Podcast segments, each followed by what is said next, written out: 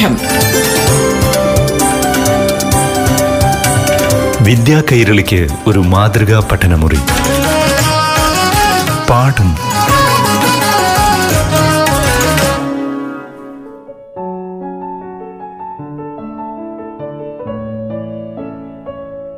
പ്രിയപ്പെട്ട കൂട്ടുകാരെ നമസ്കാരം.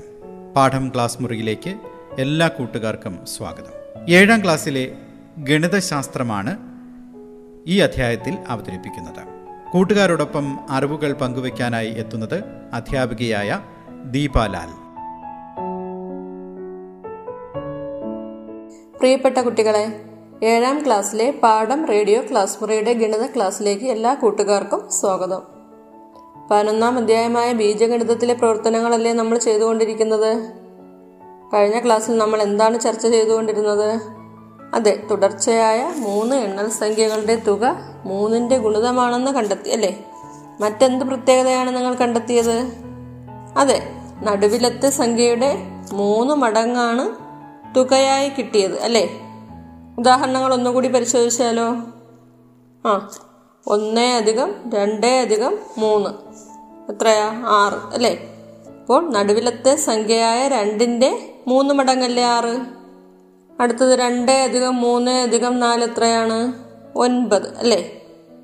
ഇവിടെയും നടുവിലത്തെ സംഖ്യയായ മൂന്നിന്റെ മൂന്ന് മടങ്ങാണ് ഒൻപത് അല്ലേ? അങ്ങനെയാണെങ്കിൽ ഇതിനെ ബീജഗണിതം ഉപയോഗിച്ച് എങ്ങനെ പറയാം? ആ തുടർച്ചയായ മൂന്ന് സംഖ്യകളെ നമുക്ക് x x plus one x plus two എന്നെടുക്കാം അല്ലേ? അങ്ങനെയാണെങ്കിൽ അവയുടെ തുക എത്ര കിട്ടും? ആ x plus x plus x മൂന്ന് എക്സ് അല്ലേ? പിന്നെന്തുണ്ട്? ഒന്ന് അധികം രണ്ട് മൂന്ന് അല്ലേ? അപ്പം മൂന്ന് എക്സ് പ്ലസ് മൂന്നാണ് നമുക്ക് കിട്ടിയത് അല്ലേ? അപ്പോൾ മൂന്നിനെ പൊതുവായിട്ട് എടുത്താൽ മൂന്ന് ഇന്റു എക്സ് പ്ലസ് വൺ എന്ന് കിട്ടും അല്ലേ? ഇപ്പോൾ നടുവിലത്തെ എക്സ് പ്ലസ് വണ്ണിന്റെ മൂന്ന് മടങ്ങാണ് മൂന്ന് ഇന്റു എക്സ് പ്ലസ് വൺ അല്ലേ? തുകയായ മൂന്ന് ഇന്റു എക്സ് പ്ലസ് വൺ എന്ന് കിട്ടി. ഇനി നമുക്ക് തുടർച്ചയായ ഈ എണ്ണൽ സംഖ്യകളെ x x plus one x plus two എന്നല്ലാതെ മറ്റൊരു രീതിയിൽ എഴുതിയാലോ? ഉദാഹരണത്തിന് നാല് അഞ്ച് ആറ്. നടുവിലത്തെ സംഖ്യയിൽ നിന്ന് ഒന്ന് കുറയ്ക്കുമ്പോഴാണ് തൊട്ട് മുമ്പിലത്തെ സംഖ്യ കിട്ടുന്നത് അല്ലേ? അതുപോലെ നടുവിലത്തെ സംഖ്യയോട് ഒന്ന് കൂട്ടുമ്പോഴാണ് അതിന് ശേഷമുള്ള സംഖ്യ കിട്ടുന്നത് അല്ലേ? അങ്ങനെയാണെങ്കിൽ ഇതിനെ ബീജഗണിതം ഉപയോഗിച്ച് എങ്ങനെ പറയാം? ആ നടുവിലത്തെ സംഖ്യയെ നമുക്ക് എക്സ് എന്നെടുക്കാം. എന്നാൽ തൊട്ട് മുമ്പിലത്തെ സംഖ്യ എന്ത് കിട്ടും? എക്സ് മൈനസ് വൺ അല്ലേ? ഒന്ന് കുറയ്ക്കണം. തൊട്ടടുത്ത സംഖ്യ എങ്ങനെ കിട്ടും? എക്സിനോട് ഒന്ന് കൂട്ടണം അല്ലേ? അപ്പോൾ എക്സ് പ്ലസ് വൺ അപ്പോൾ മൂന്ന് സംഖ്യകളെ എങ്ങനെ പറയാം?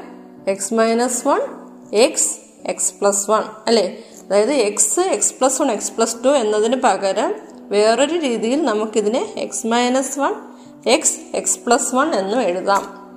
എന്നാൽ അതിന്റെ തുക ഒന്ന് കണ്ടുപിടിച്ച് നോക്കിയേ. X minus one plus x plus x plus one അല്ലേ? അപ്പോൾ എന്ത് കിട്ടും? എക്സും എക്സും എക്സും കൂട്ടിയാൽ മൂന്ന് എക്സ് പിന്നെ ഒരു മൈനസ് വണ്ണും പ്ലസ് വണ്ണും ഉണ്ട് അല്ലേ? അതെന്ത് കിട്ടും? അത് ക്യാൻസലായി പോകും അല്ലേ? ഇത് നിങ്ങൾ ആറാം ക്ലാസ്സിൽ പഠിച്ചിട്ടില്ലേ? അപ്പോൾ മൈനസ് വണ്ണും പ്ലസ് വണ്ണും വന്നാൽ അത് സീറോ ആയി പോകും അല്ലേ? അപ്പോൾ എന്ത് കിട്ടും? തുക എന്ത് കിട്ടും? മൂന്ന് എക്സ് കിട്ടും അല്ലേ? അപ്പോൾ നടുവിലത്തെ സംഖ്യ എക്സ് ആയിരുന്നു. അതിന്റെ മൂന്ന് മടങ്ങല്ലേ കിട്ടിയത്? അല്ലേ? ഇപ്പോൾ നിങ്ങൾക്ക് ഒറ്റ നോട്ടത്തിൽ തന്നെ പറയാൻ കഴിയും അല്ലേ? നടുവിലത്തെ സംഖ്യയുടെ മൂന്ന് മടങ്ങാണ് തുകയായി കിട്ടിയ സംഖ്യ എന്ന് അല്ലേ? ഇനി പേജ് നമ്പർ നൂറ്റി നാൽപ്പത്തെട്ടിലെ ഒരു പ്രവർത്തനം നോക്കൂ. ഒരു സംഖ്യാഗോപുരം തന്നിട്ടില്ലേ? ഏറ്റവും ചുവട്ടിൽ എന്താണുള്ളത്? അതെ x minus one x x plus one അല്ലേ? തുടർച്ചയായ മൂന്ന് സംഖ്യകളാണ് തന്നിരിക്കുന്നത് അല്ലേ? അങ്ങനെയാണെങ്കിൽ തൊട്ട് മുകളിൽ എന്തായിരിക്കും? അതെ ആദ്യത്തെ കളത്തിൽ x minus one plus x അല്ലേ? എന്ത് കിട്ടും? എക്സും എക്സും കൂട്ടിയ ടു എക്സ് മൈനസ് വൺ അല്ലേ? ഇനി രണ്ടാമത്തെ കളത്തിലോ? ആ എക്സും എക്സ് പ്ലസ് വണ്ണും കൂട്ടണം അല്ലേ? അപ്പോൾ എന്ത് കിട്ടും? X plus x plus one എന്ത് കിട്ടും? എക്സും എക്സും കൂട്ടിയാൽ ടു എക്സ് അപ്പോൾ ടു എക്സ് പ്ലസ് വൺ അല്ലേ? അപ്പോൾ മുകളിലത്തെ രണ്ട് കളത്തിലെ സംഖ്യകൾ എന്തൊക്കെയാണ്? ടു എക്സ് മൈനസ് വണ്ണും ടു എക്സ് പ്ലസ് വണ്ണും ഇനി ഏറ്റവും മുകളിലൊരു കളമില്ലേ? അവിടെ എന്തായിരിക്കും? അതെ ടു എക്സ് മൈനസ് വണ്ണും ടു എക്സ് പ്ലസ് വണ്ണും കൂടി കൂട്ടണം അല്ലേ? എന്തായിരിക്കും? ടു എക്സും ടു എക്സും കൂട്ടുമ്പോൾ ഫോർ എക്സ് അല്ലേ? മൈനസ് ഒന്നും പ്ലസ് ഒന്നും ക്യാൻസലായി പോവും അല്ലേ? സീറോ ആയി പോവും. അപ്പോൾ എന്താ? ആൻസർ എന്താ? ഫോർ എക്സ് അല്ലേ? അപ്പോൾ എന്ത് കിട്ടി? നടുവിലത്തെ സംഖ്യയായ എക്സിന്റെ നാല് മടങ്ങ് കിട്ടിയില്ലേ? എക്സിന്റെ നാല് മടങ്ങല്ലേ ഫോർ എക്സ് അല്ലേ? അപ്പോൾ നടുവിലത്തെ സംഖ്യ എന്തായിരുന്നു? എക്സ് എക്സിന്റെ നാല് മടങ്ങാണ് ഫോർ എക്സ് അല്ലേ? അതാണ് ഏറ്റവും മുകളിലായി നമുക്ക് കിട്ടിയത്. അങ്ങനെയാണെങ്കിൽ തൊട്ടടുത്ത പ്രവർത്തനം നോക്കിയേ. ആ നിങ്ങൾക്ക് സ്വന്തമായി ചെയ്ത് നോക്കാമോ? എന്നാൽ നമുക്കിനി അല്പം കൂടി വലിയ ഗോപുരം പരിചയപ്പെട്ടാലോ? പേജ് നമ്പർ നൂറ്റി നാൽപ്പത്തെട്ടിലെ തന്നെ മറ്റൊരു ഗോപുരം നോക്കൂ. ആ ഏറ്റവും ചുവട്ടിൽ എത്ര കളങ്ങളുണ്ട്? നാല് കളങ്ങളുണ്ടല്ലേ? തൊട്ടു മുകളിലോ മൂന്ന് അതിന് മുകളിൽ രണ്ട് ഏറ്റവും മുകളിൽ ഒന്ന്. എന്നിങ്ങനെയാണ് കളങ്ങൾ അല്ലേ അപ്പോൾ ഏറ്റവും ചുവട്ടിലുള്ള നാല് കളങ്ങളിൽ മൂന്ന് കളങ്ങൾ തന്നിട്ടുണ്ട് അല്ലേ? എന്ത് പ്രത്യേകതയാണുള്ളത്? അതെ ആദ്യത്തെ കളവും അവസാനത്തെ കളവും ഒരേ നമ്പറാണ് അല്ലേ? പത്ത്. പിന്നെ രണ്ടാമത്തെ കളത്തിൽ എന്താ? ഒന്ന്. മൂന്നാമത്തത് തന്നിട്ടില്ല. പിന്നെന്ത് തന്നിട്ടുണ്ട്? അതിന് തൊട്ട് മുകളിലത്തെ നടുക്കത്തെ കളത്തിലും പത്താണ് അല്ലേ? അപ്പോൾ നമുക്ക് എന്തറിയാം ആ ആദ്യത്തെ രണ്ട് സംഖ്യകളും കൂട്ടി തൊട്ട് മുകളിലത്തെ സംഖ്യ അല്ലേ? രണ്ടാമത്തെ രണ്ട് സംഖ്യകളും കൂട്ടുമ്പോഴാണ് അതായത് നടുക്കത്തെ രണ്ട് സംഖ്യകളും കൂട്ടുമ്പോഴാണ് പത്ത് കിട്ടുന്നത് അല്ലേ? അതിൽ ഒരെണ്ണം തന്നിട്ടുണ്ട് ഒന്ന്. അപ്പോൾ അടുത്തത് കണ്ടുപിടിക്കാൻ എന്ത് ചെയ്യണം? ആ പത്ത് കിട്ടണമെങ്കിൽ ഒന്നിനോട് എത്ര കൂട്ടണം? ഒൻപത് കൂട്ടണം അല്ലേ? അപ്പോൾ ഒൻപതാണ് ഏറ്റവും താഴത്തെ അറിയില്ലാത്ത അല്ലേ? കള്ളിയിലുള്ളത് അല്ലേ? ഇനി ബാക്കിയുള്ള നമ്പേഴ്സ് കണ്ടുപിടിക്കാമല്ലോ. അപ്പോൾ താഴെ എന്തൊക്കെയാണ്? പത്ത് ഒന്ന് ഒൻപത് പത്ത് അല്ലേ? തൊട്ട് മുകളിൽ പത്ത് ഒന്നും കൂട്ടിയാൽ പതിനൊന്ന് ഒന്നും ഒമ്പതും കൂട്ടിയാൽ പത്ത് ഒമ്പതും പത്തും കൂട്ടിയാൽ പത്തൊമ്പത് അല്ലേ? അതിന് മുകളിലോ? ആ പതിനൊന്നും പത്തും കൂട്ടിയാൽ ഇരുപത്തൊന്ന് പത്തും പത്തൊമ്പതും കൂട്ടിയാൽ ഇരുപത്തൊമ്പത്. അതിന് മുകളിലോ? ആ ഏറ്റവും മുകളിലായി ഇരുപത്തൊന്നും ഇരുപത്തൊമ്പതും കൂട്ടണം. അല്ലേ? എത്ര കിട്ടും? അൻപത്. അല്ലേ? എന്ത് പ്രത്യേകതയാണ് നിങ്ങൾ കണ്ടത്? ആ അതെ. ആദ്യത്തെ ഏറ്റവും ചുവട്ടിലെ ആദ്യത്തെ കളത്തിന്റെ അല്ലേ? അഞ്ച് മടങ്ങാണ് ഏറ്റവും മുകളിലത്തേത്. അല്ലേ? അങ്ങനെയാണെങ്കിൽ നമ്മൾ എങ്ങനെയാണ് ഇപ്പോൾ ചെയ്തത്? ഏറ്റവും ചുവട്ടിൽ പത്ത് ഒന്ന് ഒൻപത് പത്ത്. അല്ലേ? അങ്ങനെയാണെങ്കിൽ പത്ത് രണ്ട് പിന്നെ മൂന്നാമത്തെ കളം തന്നിട്ടില്ല വീണ്ടും പത്ത്. മുകളിലത്തെ നടുക്കത്തെ കളത്തിൽ പത്ത്. അതായത് ഒന്നിന്റെ സ്ഥാനത്ത് രണ്ട് വരണം. അങ്ങനെയാണെങ്കിൽ എങ്ങനെയായിരിക്കും സംഖ്യാഗോപുരം? ആ ഏറ്റവും ചുവട്ടിലായി പത്ത് രണ്ട്. പിന്നെ അടുത്ത സംഖ്യ ഏതായിരിക്കും?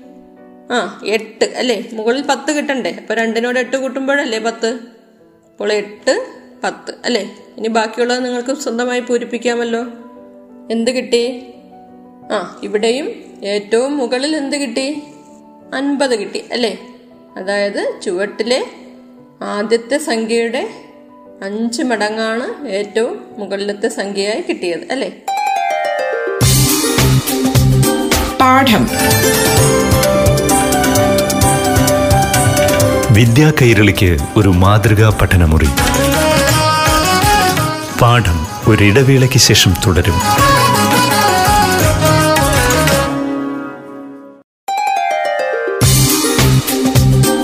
പാഠം. വിദ്യാ കൈരളിക്ക് ഒരു മാതൃകാ പഠനമുറി. പാഠം തുടരുന്നു.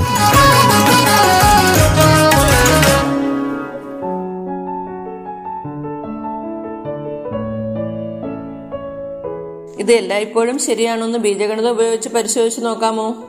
പേജ് നമ്പർ നൂറ്റി നാൽപ്പത്തൊമ്പതിലെ ഗോപുരം നോക്കൂ. ഏറ്റവും ചുവട്ടിൽ എന്താണ്? നാല് കളങ്ങളുണ്ടല്ലേ? അതിൽ പത്ത് എക്സ് പത്ത് മൈനസ് എക്സ് പത്ത് അല്ലേ?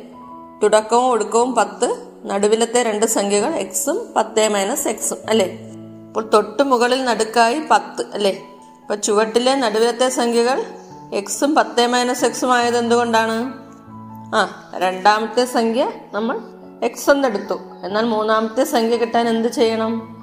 ആ മുകളിലത്തെ പത്തിൽ നിന്ന് അതായത് മുകളിൽ തന്നിരിക്കുന്നത് നടുവത്തെ രണ്ട് സംഖ്യകളുടെ തുകയല്ലേ? അപ്പോൾ ഒരെണ്ണം അറിയാമെങ്കിൽ മുകളിലത്തെ തുകയായ പത്തിൽ നിന്നും ആദ്യത്തേത് കുറയ്ക്കണം അല്ലേ? അപ്പോൾ പത്തിൽ നിന്ന് എക്സ് കുറയ്ക്കുമ്പോൾ പത്ത് മൈനസ് എക്സ് അതാണ് തൊട്ടടുത്ത സംഖ്യ അല്ലേ? മുൻപത്തെ ഉദാഹരണത്തിൽ നമ്മൾ കണ്ടില്ലേ? രണ്ടാമത്തെ സംഖ്യ ഒന്നായപ്പോൾ മൂന്നാമത്തെ സംഖ്യ എങ്ങനെയാണ് കണ്ടെത്തിയത്? പത്തിൽ നിന്നും ഒന്ന് കുറച്ചു അല്ലേ? അപ്പോൾ ഒൻപതായിരുന്നു. അപ്പോൾ ഗോപുരം എങ്ങനെ പൂർത്തിയാക്കാം? ആ ചുവട്ടിൽ പത്ത് എക്സ് പത്ത് മൈനസ് എക്സ് പത്ത്. തൊട്ട് മുകളിൽ ആ പത്തും എക്സും കൂട്ടിയാൽ പത്തേ അധികം എക്സ് നടുവത്തെ സംഖ്യ പത്തൊന്ന് തന്നിട്ടുണ്ട്. അത് കഴിഞ്ഞ് പത്ത് മൈനസ് എക്സ് അധികം പത്ത് അല്ലേ? അതായത് ഇരുപത് മൈനസ് എക്സ് അതിന് മുകളിൽ ആ പത്ത് പ്ലസ് എക്സ് പ്ലസ് പത്ത് അല്ലേ? എത്ര? ഇരുപത് പ്ലസ് എക്സ് അടുത്തത് പത്ത് പ്ലസ് ഇരുപത് മൈനസ് എക്സ് അല്ലേ? അപ്പോൾ പത്ത് പ്ലസ് ഇരുപത് മുപ്പത്. മുപ്പത് മൈനസ് എക്സ്. ഇപ്പോൾ ഏറ്റവും മുകളിലോ? ആ ഇപ്പോൾ കിട്ടിയ ഇരുപത് പ്ലസ് എക്സും മുപ്പത് മൈനസ് എക്സും കൂട്ടണം അല്ലേ? എത്ര കിട്ടും? അൻപത് പ്ലസ് എക്സ് മൈനസ് എക്സ് അല്ലേ? അപ്പോൾ പ്ലസ് എക്സും മൈനസ് എക്സും ക്യാൻസൽ ആയി പോകും അല്ലേ? സീറോ ആയി പോകും അപ്പോൾ എന്താണ് കിട്ടുന്നത്? അൻപത് കിട്ടും അല്ലേ? അപ്പോൾ ഇവിടെയും ചുവട്ടിലെ ആദ്യ സംഖ്യയായ പത്തിന്റെ അഞ്ച് മടങ്ങാണ് ഏറ്റവും മുകളിലത്തെ സംഖ്യ. ഇനി പത്തിന് പകരം ഒമ്പത് ഉപയോഗിച്ച് ചെയ്ത് നോക്കിയാലോ? ആ ഏറ്റവും താഴെ തുടക്കവും അവസാനവും ഒൻപത്. അപ്പോൾ രണ്ടാമത്തെ സംഖ്യ എങ്ങനെ എടുക്കാം? രണ്ടാമത്തെ സംഖ്യയും മൂന്നാമത്തെ സംഖ്യയും തന്നിട്ടില്ല. തൊട്ടു മുകളിൽ നടുവത്തെ സംഖ്യ ഒമ്പത്. എന്നാൽ രണ്ടാമത്തെ സംഖ്യ എങ്ങനെ എടുക്കാം? ആ ഒമ്പതിൽ താഴെയുള്ള ഏത് സംഖ്യ വേണമെങ്കിലും നിങ്ങൾക്ക് എടുക്കാം. അപ്പോൾ ഞാൻ ആറെന്ന് എടുക്കുന്നു. അങ്ങനെയാണെങ്കിൽ മൂന്നാമത്തെ സംഖ്യ എങ്ങനെ കണ്ടുപിടിക്കും? ആ മുകളിൽ തുക ഒമ്പതെന്ന് തന്നിട്ടുണ്ടല്ലേ? അപ്പോൾ നടുവത്തെ രണ്ട് സംഖ്യകളുടെ തുക ഒമ്പതാണ്. ഒരെണ്ണം ഞാൻ ആറെന്നെടുത്തു അപ്പോൾ തൊട്ടടുത്ത സംഖ്യ എന്താണ്? ഒൻപത് മൈനസ് ആറ്. മൂന്നാണ് അടുത്ത സംഖ്യ അല്ലേ? അപ്പോൾ ഏറ്റവും താഴെ ഒമ്പത് ആറ് മൂന്ന് ഒൻപത് അല്ലേ? തൊട്ടുമുകളിൽ ആ ഒമ്പത് പ്ലസ് ആറ് പതിനഞ്ച് ആറ് പ്ലസ് മൂന്ന് ഒൻപത് മൂന്ന് പ്ലസ് ഒൻപത് പന്ത്രണ്ട് അല്ലേ? അതിനു മുകളിൽ പതിനഞ്ച് പ്ലസ് ഒൻപത് അല്ലേ? ഇരുപത്തിനാല് ഒമ്പത് പ്ലസ് പന്ത്രണ്ട് ഇരുപത്തൊന്ന്. ഏറ്റവും മുകളിൽ ഇരുപത്തിനാല് അധികം ഇരുപത്തൊന്ന്. എത്രയാണ്? നാൽപ്പത്തി അഞ്ച്. ഇവിടെ എന്ത് പ്രത്യേകതയാണ് നിങ്ങൾ കണ്ടെത്തിയത്? ആ ഇവിടെയും ആദ്യത്തെ സംഖ്യയായ ഒമ്പതിന്റെ അഞ്ച് മടങ്ങാണ് ഏറ്റവും മുകളിലത്തെ സംഖ്യ അല്ലേ? നാൽപ്പത്തഞ്ചല്ലേ കിട്ടിയത്? ഇതുപോലെ പതിനൊന്ന് ഉപയോഗിച്ചുള്ള ഗോപുരം കൂട്ടുകാർ ചെയ്ത് നോക്കൂ. ഇനി നമുക്ക് പുതിയൊരു ശ്രേണി പരിചയപ്പെടാം. നോക്കൂ. പന്ത്രണ്ട് ഇരുപത്തിമൂന്ന് മുപ്പത്തിനാല് എക്സെട്ര ഇതിന്റെ തൊട്ടടുത്ത രണ്ട് നമ്പറുകൾ ഏതൊക്കെയാണെന്ന് പറയാമോ? അല്ലേ? ഒരു ശ്രേണിയാണ് തന്നിരിക്കുന്നത്. ഇതിന്റെ തൊട്ടടുത്ത നമ്പറുകൾ എങ്ങനെ കണ്ടുപിടിക്കും? ആ അതെ. നാൽപ്പത്തി അഞ്ച് അൻപത്തി ആറ് അല്ലേ? ഇതെങ്ങനെയാണ് കിട്ടിയത്? ആ ഇതെങ്ങനെയാണ്? പന്ത്രണ്ടിൽ തുടങ്ങി പതിനൊന്ന് വീതം കൂട്ടിയാണ് എഴുതിയിരിക്കുന്നത് അല്ലേ? ഈ ശ്രേണി ഇങ്ങനെ തുടർന്നു പോവുകയാണെങ്കിൽ നൂറ് കിട്ടുമോ? നോട്ട്ബുക്കിൽ ഒന്ന് എഴുതി നോക്കൂ. കിട്ടുമോ? കിട്ടും അല്ലേ? ആയിരം കിട്ടുമോ? ആ അതത്ര എളുപ്പമല്ലല്ലേ? ഈ ശ്രേണിയുടെ പ്രത്യേകത എന്താണ്? നമ്മൾ പറഞ്ഞു പന്ത്രണ്ടിൽ തുടങ്ങി പതിനൊന്ന് വീതം കൂട്ടിയാണ് എഴുതിയിരിക്കുന്നതെന്നല്ലേ? ഇനി ഇതിനെ മറ്റൊരു തരത്തിൽ എഴുതിയാൽ എങ്ങനെ എഴുതാം? പന്ത്രണ്ടിനെ. പതിനൊന്ന് പ്ലസ് ഒന്നെന്ന് എഴുതിക്കൂടെ? അല്ലെങ്കിൽ പതിനൊന്ന് ഗുണം ഒന്ന് പ്ലസ് ഒന്നെന്ന് എഴുതിക്കൂടെ? പതിനൊന്ന് ഗുണം ഒന്ന് പതിനൊന്ന് തന്നെയാണ്. അപ്പോൾ പതിനൊന്ന് പ്ലസ് ഒന്നെന്ന് എഴുതാം. അല്ലേ? അല്ലെങ്കിൽ പതിനൊന്ന് ഗുണം ഒന്ന് പ്ലസ് ഒന്നെന്ന് എഴുതാം. അങ്ങനെയാണെങ്കിൽ ഇരുപത്തി മൂന്നിനെയോ ആ ഇരുപത്തിരണ്ട് അധികം ഒന്നെന്ന് എഴുതാം. അല്ലേ? അല്ലെങ്കിൽ പതിനൊന്ന് ഗുണം രണ്ട് പ്ലസ് ഒന്നെന്ന് എഴുതാം. പതിനൊന്ന് ഗുണം രണ്ട് ഇരുപത്തിരണ്ട്. ഇരുപത്തിരണ്ട് പ്ലസ് ഒന്നെന്ന് എഴുതുന്നതിന് പകരം പതിനൊന്ന് ഗുണം രണ്ട് പ്ലസ് ഒന്നെന്നും എഴുതാം. മുപ്പത്തിനാലിനെയോ? ആ മുപ്പത്തി മൂന്ന് പ്ലസ് ഒന്നെന്ന് എഴുതാം. അല്ലേ? അല്ലെങ്കിൽ പതിനൊന്ന് ഗുണം മൂന്ന് പ്ലസ് ഒന്നെന്ന് എഴുതാം. അല്ലേ? ഇപ്പോൾ ഇങ്ങനെ ഈ ശ്രേണി ഇങ്ങനെ പോവുകയാണെങ്കിൽ നമ്മൾക്ക് ബീജഗണിതം ഉപയോഗിച്ച് ഇതിനെ എങ്ങനെ പറയാം? ആ എങ്ങനെയാണ്? പതിനൊന്ന് ഗുണം ഒന്ന് പ്ലസ് ഒന്ന് പതിനൊന്ന് ഗുണം രണ്ട് പ്ലസ് ഒന്ന് പതിനൊന്ന് ഗുണം മൂന്ന് പ്ലസ് ഒന്ന് പതിനൊന്ന് ഗുണം നാല് പ്ലസ് ഒന്ന് ഇങ്ങനെയല്ലേ പോകുന്നത്? അല്ലേ? പതിനൊന്നിനെ എണ്ണൽ സംഖ്യകൾ കൊണ്ട് ഗുണിച്ചിട്ട് ഒന്ന് കൂട്ടിയിരിക്കുന്നു. അല്ലേ? പതിനൊന്നിന്റെ ഗുണിതങ്ങളോട് ഒന്ന് കൂട്ടിയിരിക്കുന്നു. അങ്ങനെയാണെങ്കിൽ പതിനൊന്നിനെ എണ്ണൽ സംഖ്യ കൊണ്ട് ഗുണിക്കുക എന്ന് പറഞ്ഞാൽ എണ്ണൽ സംഖ്യകളെ നമ്മൾ എണ്ണെന്നെടുക്കുക. ഇപ്പോൾ എങ്ങനെ എഴുതാം? പതിനൊന്ന് ഗുണം പൊതുവായി പറഞ്ഞാൽ പതിനൊന്ന് ഗുണം എൻ പ്ലസ് വൺ എന്ന് എടുക്കാം അല്ലേ? അതായത് പതിനൊന്ന് എൻ പ്ലസ് വൺ എന്ന് നമുക്ക് പൊതുവായിട്ട് എഴുതാം അല്ലേ? ബീജഗണിതം ഉപയോഗിച്ച് നമുക്ക് എഴുതാം. ഇനി ഈ സംഖ്യകളെ പതിനൊന്ന് കൊണ്ട് ഹരിച്ചു നോക്കൂ. ആ. പന്ത്രണ്ടിനെ ആയാലും ഇരുപത്തിമൂന്നിനെ ആയാലും മുപ്പത്തിനാലിനെ ആയാലും ഏത് സംഖ്യ ആയാലും പതിനൊന്ന് കൊണ്ട് ഹരിച്ചാൽ എന്താണ് കിട്ടുന്നത്? ശിഷ്ടം എന്താണ് കിട്ടുന്നത്? ഒന്ന് കിട്ടും അല്ലേ? അതായത് പതിനൊന്ന് പതിനൊന്ന് എൻ പ്ലസ് ഒന്നിനെയും പതിനൊന്ന് കൊണ്ട് ഹരിച്ചാൽ ശിഷ്ടം ഒന്ന് തന്നെ ആയിരിക്കും അല്ലേ? അപ്പോൾ ഈ ശ്രേണിയിൽ വരുന്ന ഏതൊരു സംഖ്യയെയും പതിനൊന്ന് കൊണ്ട് ഹരിച്ചാൽ എന്താണ് വരുന്നത്? ശിഷ്ടം ഒന്ന്. അങ്ങനെയാണെങ്കിൽ ഈ കൂട്ടത്തിൽ ആയിരം വരുമോ എന്ന് എങ്ങനെ കണ്ടുപിടിക്കാം? ആ ആയിരത്തിനെ പതിനൊന്നുകൊണ്ട് ഹരിക്കുക അല്ലേ? ഹരിച്ചു നോക്കൂ. ആ ആയിരത്തിനെ പതിനൊന്ന് കൊണ്ട് ഹരിച്ചാൽ ശിഷ്ടം ഒന്ന് വരുന്നുണ്ടോ? ഇല്ലല്ലേ. അപ്പോൾ എന്ത് പറയാം? ഈ ശ്രേണിയിൽ ആയിരം ഉണ്ടാവില്ല അല്ലേ? കൂട്ടുകാർക്ക് മനസ്സിലായോ? അപ്പോൾ നമുക്ക് തുടർ പ്രവർത്തനങ്ങളുമായി അടുത്ത ക്ലാസ് കാണാം. പാഠം.